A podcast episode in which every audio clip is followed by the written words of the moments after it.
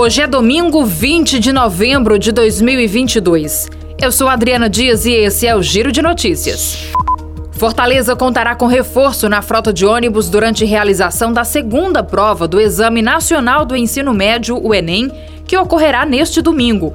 Segundo a empresa de transporte urbano de Fortaleza, a Etufor, a ampliação será realizada neste dia com 50 coletivos extras. Os veículos estarão distribuídos nos terminais de integração das 10 horas da manhã até as 8 horas da noite. Os passageiros pagarão a tarifa social com passagem inteira no valor de R$ 3,30 e meia entrada estudantil no valor de R$ 1,50.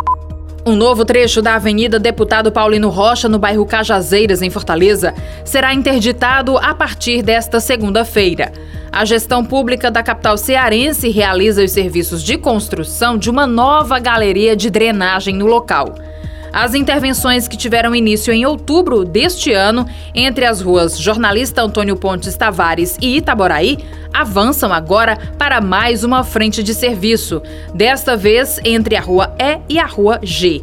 No local será implantado um novo sistema de drenagem, além da recomposição do asfalto. Com a produção de Bruno Balacó e a sonoplastia de Everton Rosa, este foi o Giro de Notícias. Para saber mais, acesse gcmais.com.br.